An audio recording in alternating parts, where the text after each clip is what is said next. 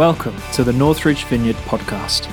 We're a real community of people who are passionate about pursuing God and growing in our relationship with Him. We hope you enjoy this message. For more information and other resources, please visit northridge.org.au. To start tonight, I wanted to, I really have a strong sense that this passage is about breakthrough. Um, and that's kind of one of those, it's potentially one of those Christianese words that we use quite a lot and it loses its meaning. But the reality of it is, is so precious that our God, um, our God orchestrates for us breakthrough in our lives that we would that we would experience by his spirit. Oops, I just walked into a microphone. That's all right. Just going to move forward a bit that we would experience because of, because of the breakthrough in Jesus Christ and his resurrection and well, his death and his resurrection, that we get to share in that breakthrough. And so before we start tonight, I just want to, to declare that the Holy Spirit would manifest in such a way that those that people among us who have been hungering for um, a breakthrough that tonight would be that night, that there would be a shift. And I really feel the Spirit on this, so I'm just going to keep praying into it that, that tonight, for people who have, have sensed that there's just this sense that, you know, life is just this constant constant toil and constant, you know, get up. All the days seem to merge into one. And I just want to pray for breakthrough into that tonight, um, into hope into hope.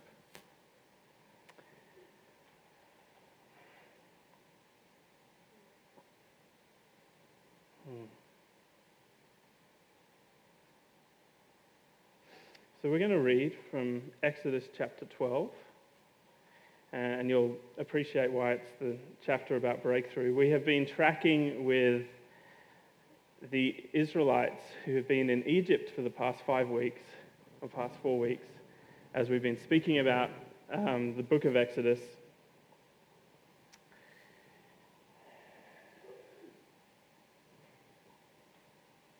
And we know that at the end of Genesis, Joseph is in Egypt with his brothers and all their, all their family. They're, they're in Egypt and they have a pretty good relationship, pretty good political situation.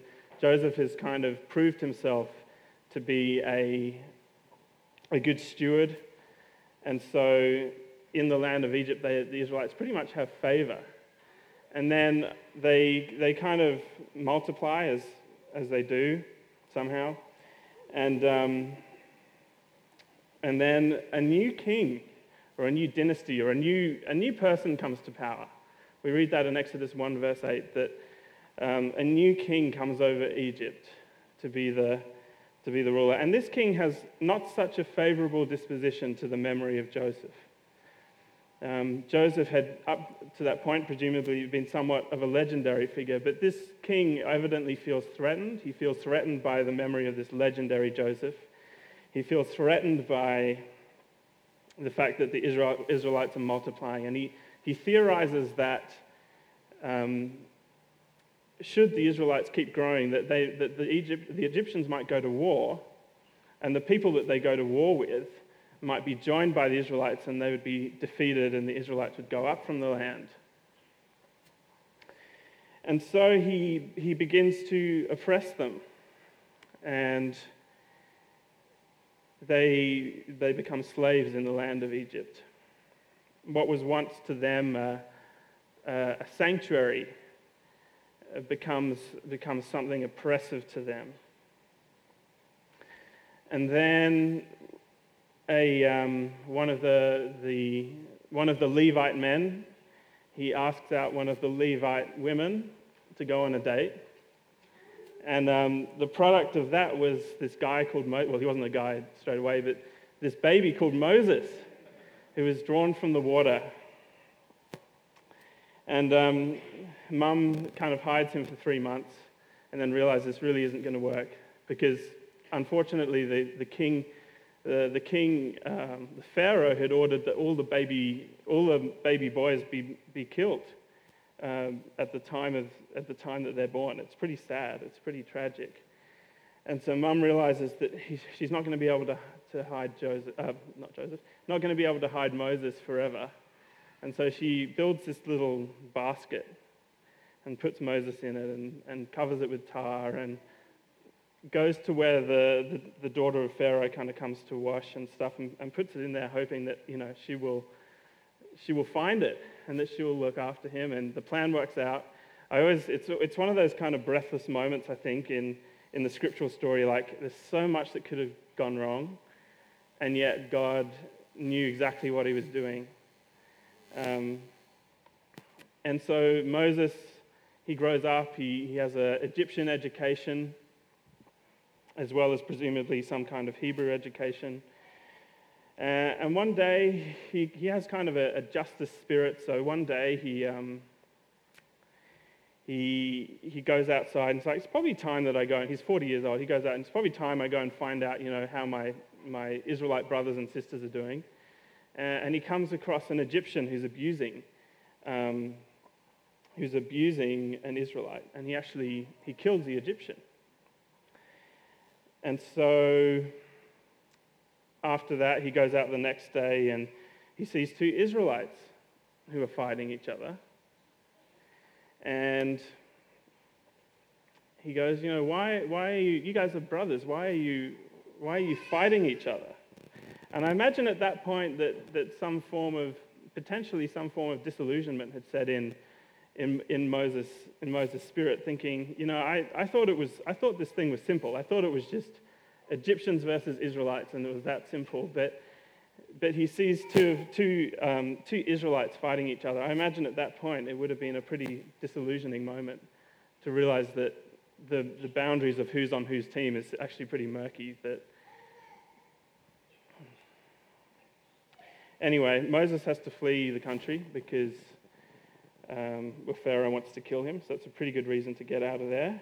And he goes and he's in the land of Midian and he sits down by a well and then he saves some people from uh, who are kind of harassing them.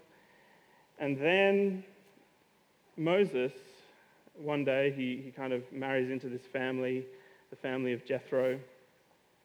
And then Jethro sends him off with the flocks, and Moses is tending, tending Jethro's flock. And he, he, goes and, uh, he goes over to this mountain, and there's a burning bush there.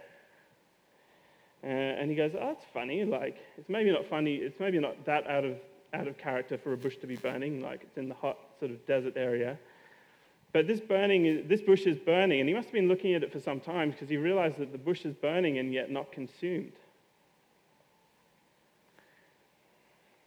And from there, he has a conversation with God, the God of his father and the God of Abraham, Isaac, and Jacob.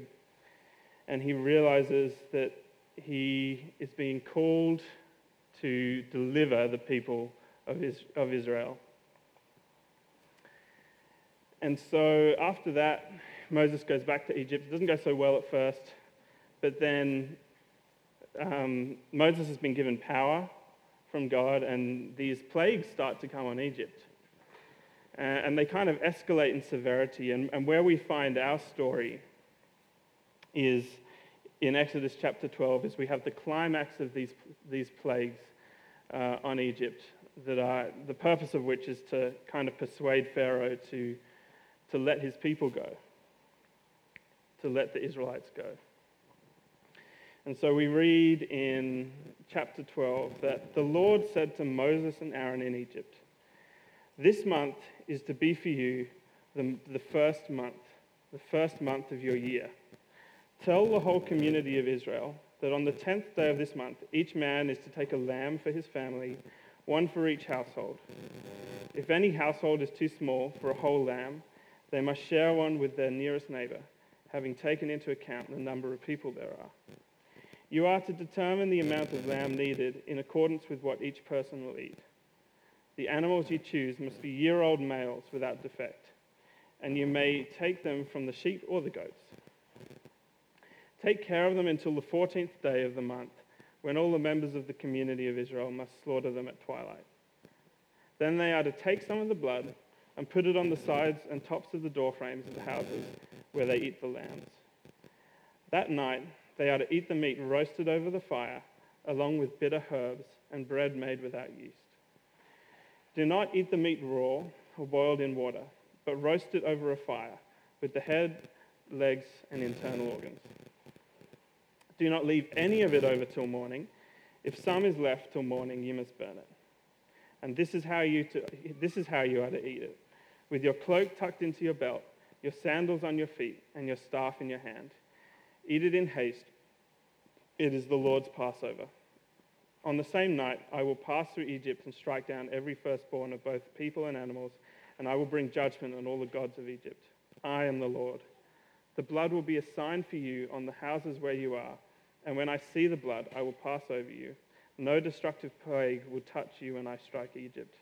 This is a day you are, this is a day you are to commemorate for the generations to come. You shall celebrate it as a festival to the Lord, a lasting ordinance. So it's a pretty meaty passage.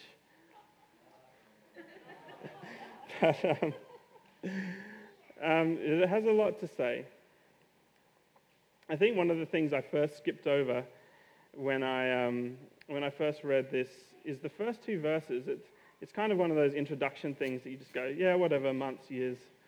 Uh, but the Lord said to Moses and Aaron in Egypt, This month is to be for you the first month, the first month of your year. And um, I don't know how many of you like buying calendars. I don't know if that's a thing, whether at like the beginning of the year, you're like, yes, this means I get to buy a new calendar. But this is actually a pretty special moment for the Israelites. If you can imagine their toil and slavery in Egypt, there probably wouldn't have been much of a sense of, you know, this day is coming up, this festival is coming up, this celebration. It would have just been end to end, day to day, for the last 400 years or whatever. We have been, we have just been slaving. That's, that's all we do. And now God is giving them a sense of rhythm and structure to their year. And I think that's just a cool point. And sometimes I, I, think the lesson for me was not to skip over the, the verses that seem to not necessarily speak right into my situation right away. But the more I thought about it, the more I think, yeah, I could, I could really benefit from, from rhythm in my life, from an idea that, you know, on this day or, or this morning, that I will remember and I will celebrate what the Lord has done in my life, maybe in this particular way. And so God is building building into the rhythm of the lives of the Israelites, a way for them to have these festivals. Uh, so this chapter 12 uh, um, chunk that we've just read is, is kind of a description of a festival that they are to keep as an ongoing ordinance. Um, and back in Egypt, all the days presumably had merged into one homogeneous blob of days, with nothing to divide up time into rest and work. They had been worked to the bone by Pharaoh. But now things are different, to be, going to be different under God's rule. The flow of life was now to be broken up and punctuated by days where they could remember the practical goodness of God in their lives. Hmm. And I also think it's worth drawing attention to, I mean, this is right at the end of the, the passage, is that the first thing that God tells the Israelites to do as a nation is to celebrate with a feast. The most important thing that they could do is to eat together and remember the story of their salvation from Egypt that God was mighty to save. Salvation was the beginning of the adventure for them, not a promise that everything would be easy going forward, but they were to be fueled by their memories of God's practical goodness. And this feast was one way they could remember that. So, celebration is the first kind of application point we have, I think, from this passage that that we are actually commanded to celebrate. And, and in this sense, I think it means remembering, remembering where we have been taken out from by the hand of God.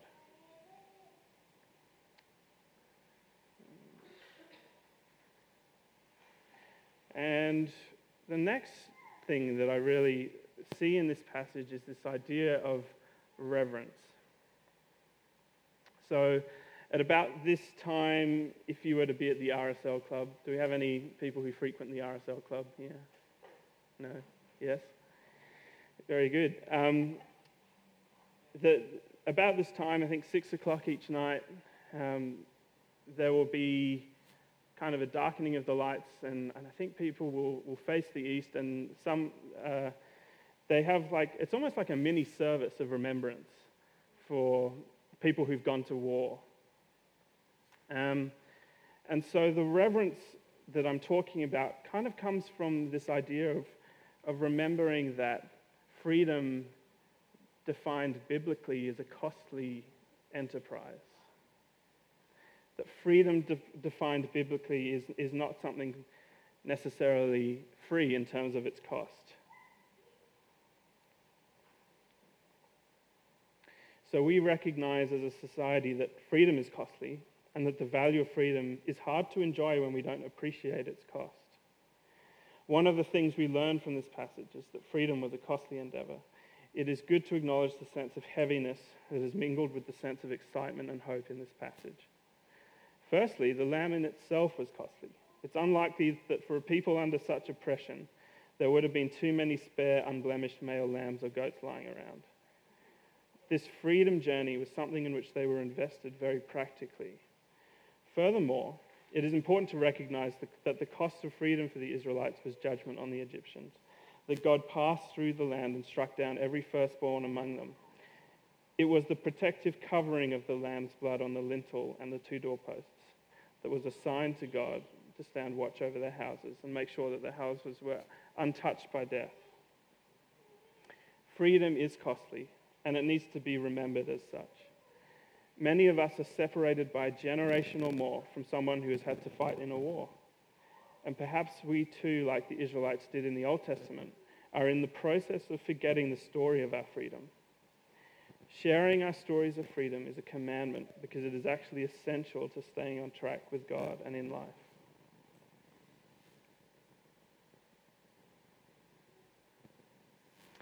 The other thing that I think this passage teaches is that we do this as a community.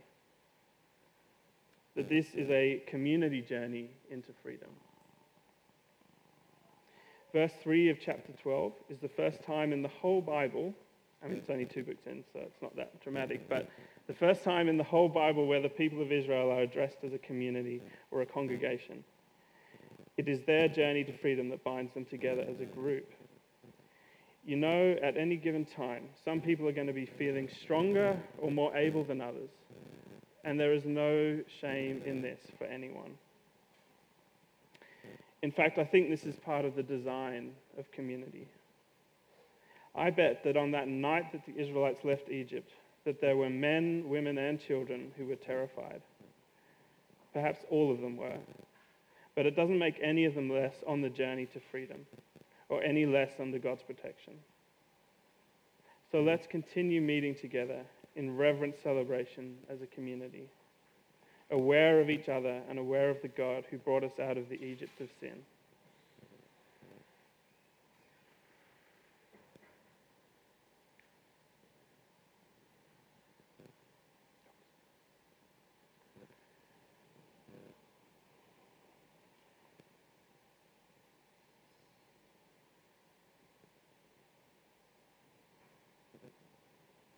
And lastly, I think, as Chris mentioned, I think in the first week, that this, that the, the gospel story is, is evident throughout, throughout the book of Exodus and probably emphasized in this passage.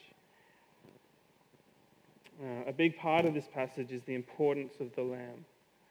And we know from the New Testament that Jesus is the Lamb of God the Lamb who in Revelation was slain before the foundation of the world. And it can be hard sometimes to get from that image of death to the message of freedom. And it takes a bit of interpretation and a bit of understanding. But the blood of Jesus is a covering over our lives and a cleansing agent from the stickiness of sin. When Jesus was then raised from the dead after giving everything for us, God vindicated him before all the heavenlies and everything on earth. There is power in the blood of Jesus for the forgiveness of sin. So, coming back to that theme of, of breakthrough in our lives, I wonder if I wonder if there are people that, that may need that, may be in need. That perhaps like the Israelites in Egypt, you feel like the days are kind of stretched and merged into one blob of toil, and it seems endless. And I want to encourage you tonight that just as, just as God heard the cry of the Israelites in their plight in Egypt, that He has heard your cry.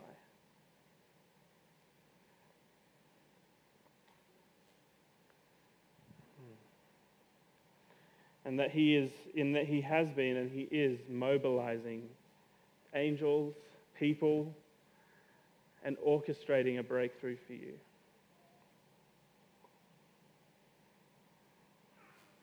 And for some of us, it may simply mean remembering that we've that who we are in Christ. For some of us, it may be remembering a moment that we've had with God that spoke to us more than any other moment did. And remembering the message that God had for us at that time. And maybe that will contain the power to sustain us, sustain us in our lives, sustain us day to day.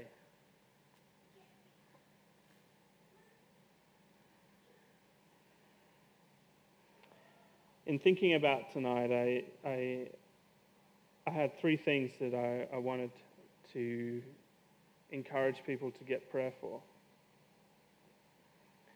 Um, the first of them is if, if you are feeling like there is little hope, then let's pray. Let's pray. Not right now, but we will in a few minutes. And if you are feeling, I, this one was a bit random, it, it kind of came out of nowhere, but if you are feeling a fear of death, let's pray. And finally, if you are feeling a, a sense of shame or that your sin is too big for God to forgive, then I think also we should pray. Hmm. So, why don't we stand? Hmm. I realize that we've got a lot of time, probably a bit more time than usual. So why don't we um, set our affection, set our, our, our heart on, on God? And just become aware of his presence, whether that be physically or um, in any other way. It might be paying attention to thoughts, paying attention to um, stuff going on around the room. And why don't we just become aware of his presence? Hmm. And Holy Spirit, I just invite you to move across this room. I just invite you to move across this room in power. And Lord, for any, any individuals that are, are suffering and feel like they're those, they are living that story of the Israelites in Egypt. That it seems oppressive, that life seems a day to day oppression, Lord. Lord, I just speak breakthrough in the name of Jesus. Lord, I, I just pray that hope would, would encounter each individual. Hmm. Thank you, Holy Spirit. Thank you, Holy Spirit.